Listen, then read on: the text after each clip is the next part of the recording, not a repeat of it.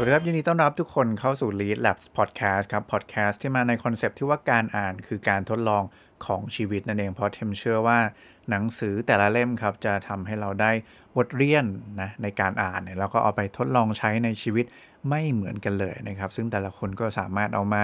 แบ่งปันเล่าสู่กันฟังได้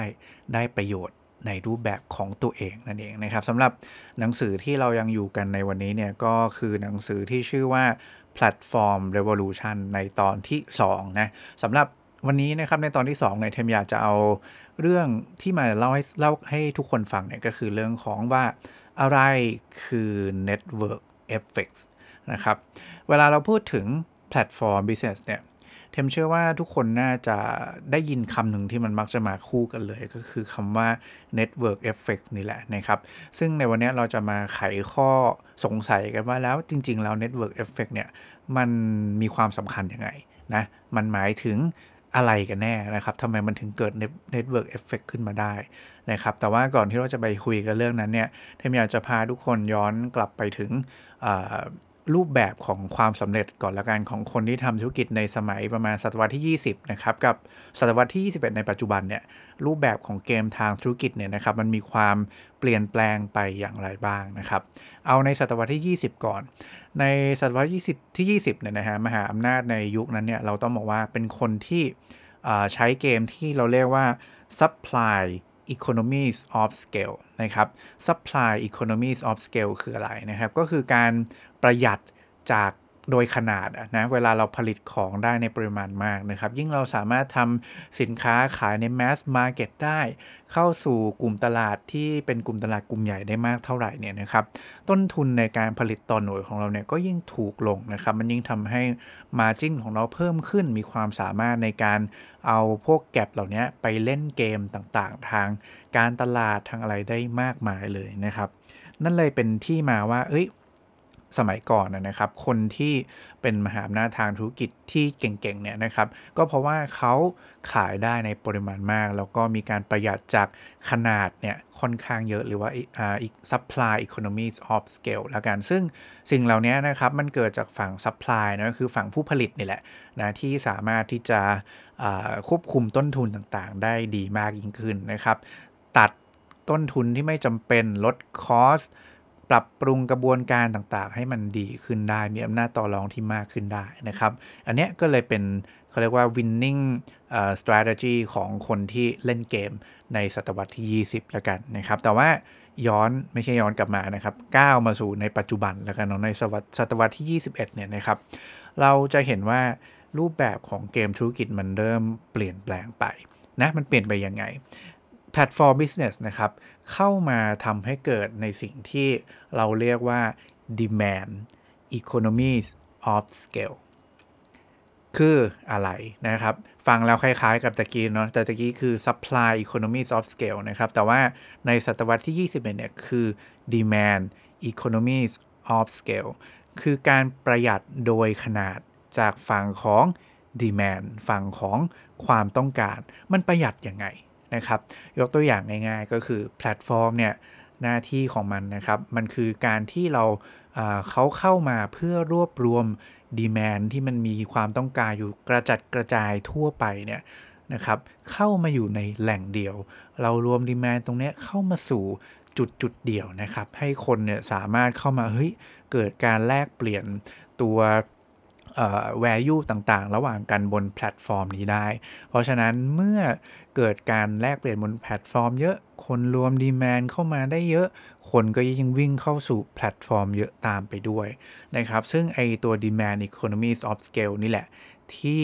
มันจะทำให้เกิดสิ่งที่เราเรียกว่า network effects ต่อไป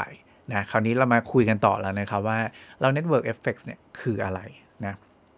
ผมเล่าเรื่องนี้ให้ฟังนะครับ ผ่านตัวอย่างที่เขายกไว้ในหนังสือ แล้วกันจริงๆ มันเป็นโจ๊กอันหนึ่งของที่ MIT นะครับ Massachusetts Institute of Technology เนี่ยนะครับ ที่เขาศาสตราจารย์ที่นั่นเขาก็ชอบเล่นมุกกันนะว่า เฮ้ย คุณรู้ป่าว่าใครคือเซลส์แมนที่เก่งที่สุดในประวัติศาสตร์นะครับเนี่ยผมก็นั่งเออใครวะนะครับ ตอนแรกก็นั่งพยายามคิดอยู่นะครับ ปรากฏว่าคำตอบคืออะไรฮะคำตอบก็คือคนที่ ขายโทรศัพท์เครื่องแรกในโลกไงล่ะทำไมอะครับทำไมถึงเป็นแบบนั้น ก็เพราะว่าถ้าคุณขายโทรศัพท์เครื่องเดียวในโลกเลยนะฮะแล้วมันจะเอาไปโทรหาใครอะถูกไหมฮะมันจะเกิด value ได้ไงอะในเมื่อมัน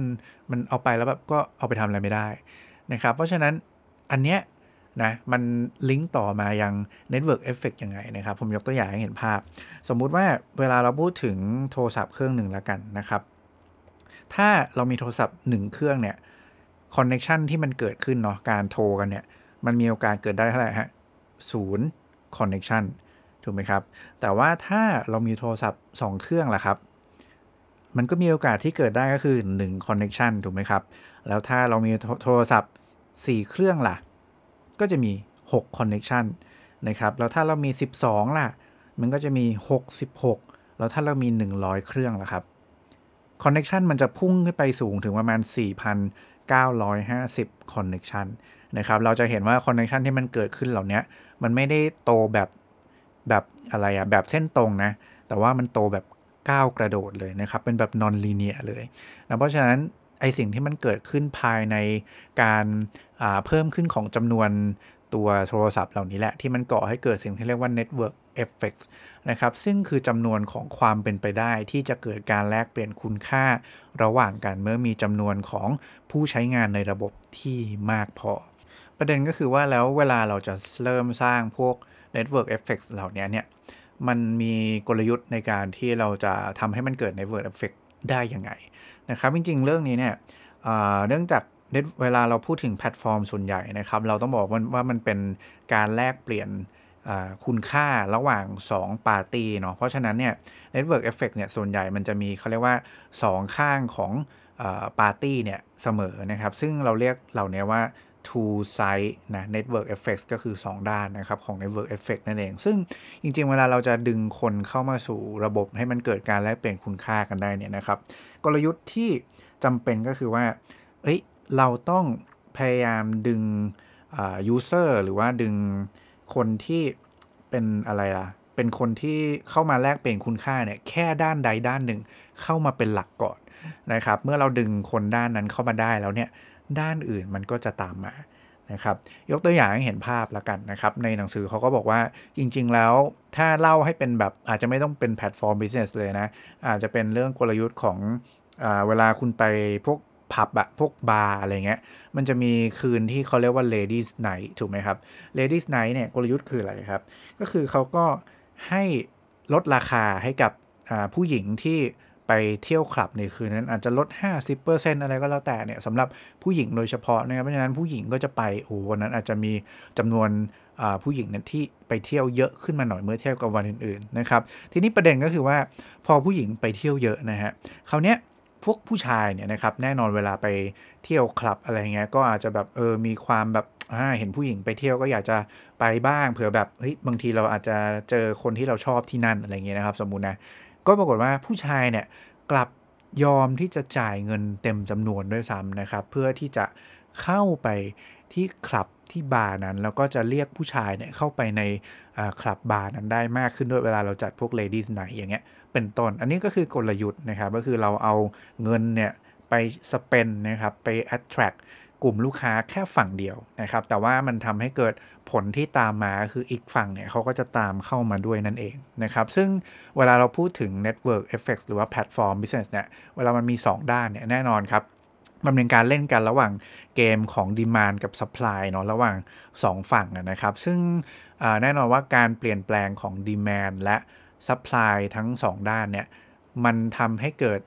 ผลลัพธ์นะครับ ทั้งดีทั้งแย่ต่อตัวแพลตฟอร์มนั้นนะครับ ได้หลายรูปแบบด้วยกันนะครับ ผมอยากจะเล่าให้ฟังถึงรูปแบบของความเป็นไปได้แล้วกันว่า ไอตัวแพลตฟอร์ม business เราเนี้ยที่มันเป็น two side market เราเนี้ยนะครับ มันมีโอกาสที่จะเกิดรูปแบบของเอฟเฟกเนี่ยได้กี่แบบบ้างนะครับ ถ้าให้คุณลองจินตนาการตามผมนะ คุณวาดสี่เหลี่ยมจัตุรัสขึ้นมาอันหนึ่งนะครับ แล้วก็แบ่งครึ่งมันในแนวตั้งขีดเส้นนะครับ แล้วก็แบ่งครึ่งมันในแนวนอนนะครับ ก็ขีดเส้นเท่ากับว่าคุณจะได้สี่เหลี่ยมออกมา 4 ก้อนถูกไหมสี่ quadrant นะครับ แกนด้านซ้ายมือนะครับ ด้านซ้ายมือเนาะให้คุณเขียนอันบนว่าเอฟเฟกที่เกิดขึ้นในฝั่งเดียวกัน ส่วนอันล่างนะครับ อันล่างด้านแกนด้านซ้ายนะครับ ให้คุณเขียนว่าเอฟเฟกที่เกิดขึ้นแบบ cross อะคือเกิดในฝั่งตรงกันข้ามนะครับ แล้วก็ด้านบนนะด้านบนใช่ไหมครับ มันก็จะมีอีกสองสองแกนใช่ไหมฮะ ด้านบนซ้ายเนี่ยก็คือเป็นเอฟเฟกที่เป็นบวก นะส่วนด้านบนขวาอาจจะเป็นเอฟเฟกที่เป็นลบนะครับ เพราะฉะนั้นเราก็จะเอาเรื่องของเอฟเฟกที่เกิดว่าด้านไหนหรืออการเกิดเอฟเฟกบวกลบเนี่ยเอามา cross กันสุดท้ายเราก็จะได้ทั้งหมด4 scenario ที่มันเกิดขึ้นนะครับ อันแรกก็คือเป็นอะไรฮะเอฟเฟกที่เกิดขึ้นในฝั่งเดียวกัน แล้วมีผลเป็นบวกนะครับ อันที่ 2 ก็คือเอฟเฟกที่เกิดขึ้นในฝั่งเดียวกันนะครับ แล้วก็มีผลเป็นลบ นะครับ อันที่ 3 คือเอฟเฟกที่เกิดขึ้นแบบอีกฝั่งหนึ่งนะครับ เกิดข้ามฝั่งกัน แต่ว่ามีผลเป็นบวก แล้วก็อันสุดท้ายก็คือเอฟเฟกที่เกิดขึ้นข้ามฝั่งกันนะครับ แต่ว่ามีผลเป็นลบนั่นเอง ทีนี้อยากจะยกตัวอย่างให้ฟังแล้วกันว่า ไอ้สี่ scenario ที่มันเกิดขึ้นเรื่องของ Network Effect เนี่ยนะครับ มันมีตัวอย่างประมาณไหนบ้างนะครับ ตัวอย่างเช่น อันแรกเลยแล้วกันนะครับ ก็เป็น เอฟเฟกที่เกิดขึ้นในฝั่งเดียวกัน แล้วก็มีผลเป็นบวก ในปัจจุบันมันก็จะมีพวกแพลตฟอร์มเล่นเกมใช่ไหมฮะ gaming platform แบบ Xbox อะไรต่างๆเนี่ยซึ่งก็จะมีฝั่งที่เป็น user เนาะคือคนเล่นใช่ไหมครับ แล้วก็มีฝั่งที่เป็นคนทำเกมนะมาปล่อยเกมบนแพลตฟอร์มใช่ไหมครับ ซึ่งยิ่งเราเห็นว่าคนที่เป็น user เข้ามา มากเท่าไหร่ในฝั่งที่เป็นคนเล่นเนี่ยนะครับ มันก็จะเกิดความอะไรล่ะ แน่นแฟ้น ความเป็น community ใช่ไหมความมาแลกเปลี่ยนไง เอ้ยไอตรงนี้เล่นยังไงตรงนั้นยังไงอะไรเงี้ยไอตรงเนี้ยนะครับมันก็เป็นเอฟเฟกในแบบแรกก็คือ เป็นยิ่งคนเข้ามาในฝั่งนั้นมากขึ้นนะแล้วก็เกิดผลดีต่อฝั่งนั้นตามมากขึ้นไปด้วยนะครับ อันนี้ก็เป็นแบบที่ 1 คราวนี้ไปดูในแบบที่ 2 กันบ้างนะครับ ก็คือเป็น same size effect แต่ว่าเป็น negative นะครับยกตัวอย่างเคสนี้อาจจะเป็นว่า สมมุติว่าเราอยู่ในอะไรดี อยู่ในคนที่เป็น developer ที่ทำแอปพลิเคชันลงในพวก App Store ก็ได้ครับ เคสเนี้ยนะครับ เราก็จะเห็นว่าพอเรามีคนอยู่ในฝั่งที่เป็น developer เนี่ยเยอะมาก ๆนะแล้วก็ทำแอปพลิเคชันลงไปใน App Store เยอะมากๆเนี่ยนะครับ มันกลายเป็นว่ามันมีการแข่งขันกันที่สูงมากจนเกินไปอะจนบางทีแล้วมันทำให้แอปพลิเคชันดีๆเนี่ยนะครับมันก็ไม่ได้เกิด หรือว่าแอปพลิเคชันที่อะไรล่ะเกิดการมองเห็นน้อยลงเกิด Impact ในการสร้างตลาดใหม่ๆ เกิด Value ใหม่ๆ ได้น้อยลงนะครับ อันนี้ก็จะเป็นเอฟเฟกที่เกิดจากคนในฝั่งเดียวกันเนี่ย แต่ว่าเป็นลบเนาะถัดมาอันที่ 3 นะครับเอฟเฟกที่เกิดขึ้นแบบ ข้ามฝั่งกันนะครับ แต่ว่ามีผลเป็นบวก ยกตัวอย่างเช่น แพลตฟอร์มจ่ายเงินอย่างวีซ่าเนี่ยผมว่าทุกคนน่าจะรู้จักกันดีนะครับวีซ่าเนี่ยเป็นตัวกลางในการจ่ายเงินใช่ไหมครับ ระหว่างคนที่เป็นคนเป็นคนขายของอะกับคนซื้อของนะครับ เพราะฉะนั้นเนี่ยถ้ายิ่ง คนที่เป็นคนขายของเนี่ยมาสมัครนะครับ ใช้บริการให้ access ผ่านวีซ่าได้เยอะมากขึ้นเท่าไหร่เนี่ย มันก็ยิ่ง facilitate ยิ่งทำให้คนที่เป็นคนซื้อของเนี่ยนะครับ มีความต้องการที่จะแบบ เอ้ย มีความอยากใช้ตัววีซ่าเนี่ยมากขึ้นตามไปด้วยเหมือนกันนะครับ อันนี้ก็จะเป็นแพลตฟอร์มที่อ่าเป็นเอฟเฟกที่มันเกิดขึ้นแบบข้ามกลุ่มลูกค้ากันนะ แต่ว่ามีผลเป็นบวก นะครับ แล้วอันสุดท้ายครับก็คือเป็นอะไรฮะ cross site effect แบบ negative นั่นเองนะครับ ซึ่งเคสนี้อาจจะยกตัวอย่าง เช่นผมไม่รู้คุณเป็นแบบผมนะครับ แต่ว่าปัจจุบันเวลาเวลาผมดู Netflix แล้วกันเนาะเราก็จะรู้สึกว่า เฮ้ย คือคอนเทนต์มันเยอะไปอะ่ะบางทีมันเยอะไปจนแบบ เราเปิดเข้าไปดูเนี่ย เราก็เลื่อนเลื่อนเลื่อนเลื่อนเลื่อนมันดูนะครับ เลื่อนไปเรื่อยๆแล้วสุดท้ายเป็นไงฮะ ใช้เวลาไปประมาณครึ่งชั่วโมงครับ ปรากฏว่ายังไม่ดูหนังสักเรื่องเลยนะครับ แล้วก็เออ ไม่รู้จะดูอะไรอะ่ะเยอะจัดก็เลยปิดนะแล้วก็ไปอ่านหนังสือไปทำอะไรอย่างอื่นแทนนะครับ อันเนี้ยก็เป็นตัวอย่างอย่างหนึ่งละกันที่บอกว่าอ่ามันเป็นผลที่ เกิดข้ามฝั่งกันนะครับ แต่ว่าเป็น negative เนาะซึ่งเคสเนี้ยอันนี้ผมว่ามันก็แล้วแต่คนนะ แต่ว่าในความเป็นจริงแล้วมันก็จะมีเหตุการณ์แบบเนี้ยเกิดขึ้นนะครับ เป็นไงกันบ้างครับฟังกันมาถึงตรงนี้เนาะก็อาจจะรู้สึกว่าเออมันก็ไม่ได้ไม่ได้แบบง่ายอะไรขนาดนั้นนะ มันต้องมีความ balance กัน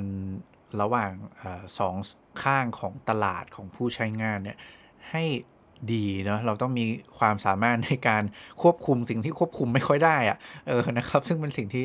เราว่ามันก็ยากเหมือนกันนะจากเดิมที่ปกติเราจะ control พวก asset อะไรที่เราควบคุมได้เองใช่ไหมครับ แต่ว่าของพวกนี้มันอยู่ข้างนอกหมดเลย มันเป็น resource ที่มันอยู่ภายนอกหมดเลยเพราะฉะนั้นเนี่ยความสามารถในการควบคุมเนี่ยก็ต้อง อาศัย skill อีกรูปแบบหนึ่งนะครับ ซึ่งนี่แหละไอความยากตรงนี้แหละ ที่มันทำให้เวลา Network Effect มันเกิดแล้วนะครับ มันทำให้มูลค่าของธุรกิจมันวิ่งขึ้นแบบมหาศาล เพราะว่ามันมีโอกาสครับ ที่จะเกิดการแลกเปลี่ยนคุณค่าระหว่างกัน แล้วก็ไอข้อมูลที่มันอยู่ข้างในนั้นนะครับ มันก็ทำให้เราสามารถ ต่อยอดธุรกิจไปอีกได้มหาศาลเลยทีเดียว นั่นคือสาเหตุที่ว่าทำไมนะครับบริษัทยาง Instagram เนี่ยถึงขายได้เป็นแบบพันล้านดอลลาร์ทั้งที่มีคนอยู่แค่ 13 คนอย่างเงี้ยครับ หรือว่าวอทแอปเนี้ยขายได้แบบเป็นหมื่นล้านนะครับ ทั้งที่มีคนไม่เท่าไหร่อะห้าสิบคนอะไรอย่างเงี้ยนะครับ อันนี้คือคือแค่ลำพังแค่ตัวคนพนักงานอะไรเงี้ยมันไม่ได้มีมูลค่ามี อะไรขนาดนั้นหรอกครับ แต่ว่าสิ่งที่มันมีมูลค่าจริงๆเนี่ย มันคือ Network Effects ตัวนี้ตั้งหาก และนี่ก็คือเรื่องที่อยากจะเอามาเล่าให้กับเพื่อนๆฟังนะครับ ในเรื่องของ Network Effects ในวันนี้นะครับ ก็ถ้าเพื่อนๆฟังแล้วรู้สึกว่าเป็นประโยชน์นะได้รับความรู้ดีๆนะครับ ยังไงก็อย่าลืมฝากกดไลค์นะครับ กดแชร์ แล้วก็กดติดตามช่องกันไว้ด้วยนะครับ จะได้ไม่พลาดคอนเทนต์ดีๆ ที่ทำจะเอามาเล่าให้กับเพื่อนๆฟังบ่อยๆ นั่นเองนะครับสำหรับวันนี้ก็ ลากันไปก่อน แล้วเจอกันใหม่ในครั้งถัดไป ขอบคุณและสวัสดีครับ